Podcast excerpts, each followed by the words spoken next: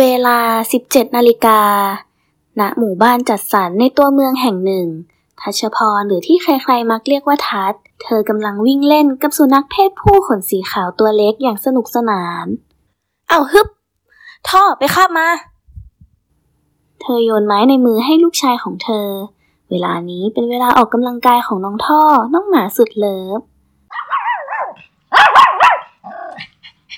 สุนัขตัวเล็กกระโดดโลดเต้นไปมาอย่างดีใจ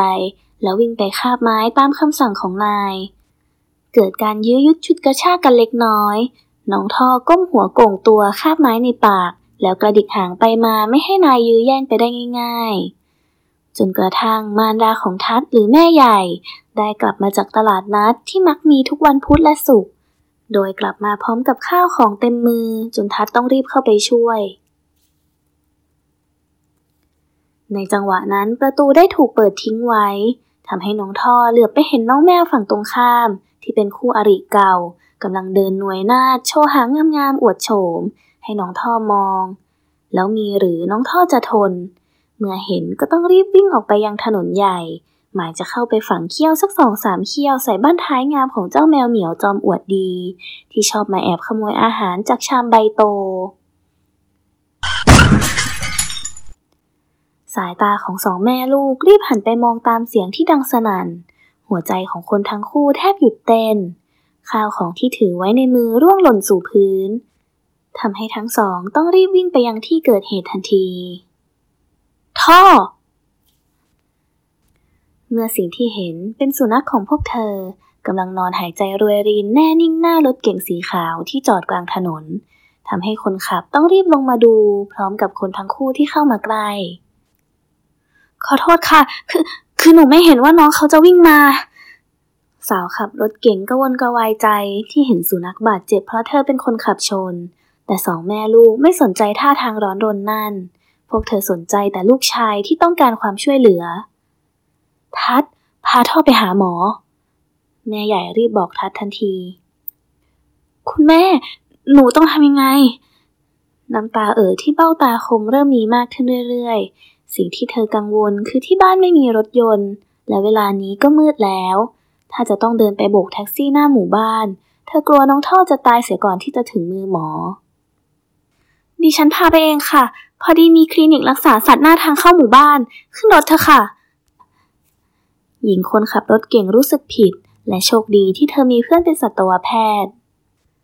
ทุกอย่างเป็นไปอย่างรวดเร็ว ทุกคนรวมถึงน้องท่อที่อยู่ในอ้อมแขนของทัศ ขึ้นไปนั่งบนรถเก๋งของหญิงสาว และเพียงไม่กี่นาที รถก็ได้มาจอดหน้าคลินิก ซึ่งมีชายหนุ่มคนหนึ่งกำลังเปิดประตูออกมาพอดี หญิงคนขับจึงรีบเข้าไปหาทันที พล พี่นีน้องหมาเจ็บหนักอยู่บนรถ ครับ เดี๋ยวผมบอกพี่นีให้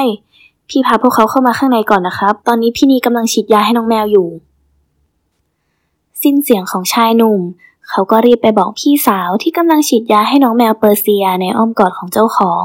และได้พาทัดมาอีกห้องหนึ่ง เพื่อวางน้องท่อลงบนเตียงตรวจอย่างระมัดระวัง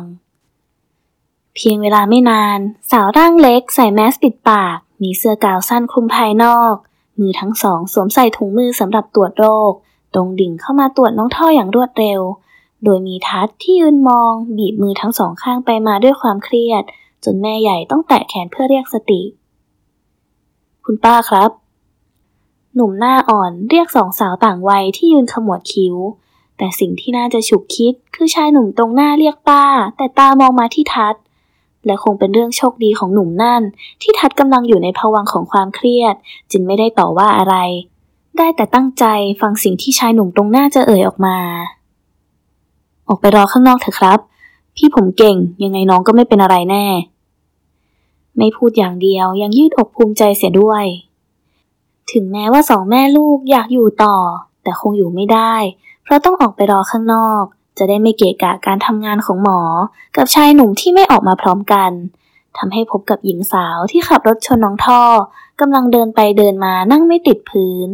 และเมื่อเธอเห็นทั้งสองออกมาจากห้อง จึงรีบเดินเข้ามาหาทันที ค่ารักษาดิฉันจ่ายเองทั้งหมดคือ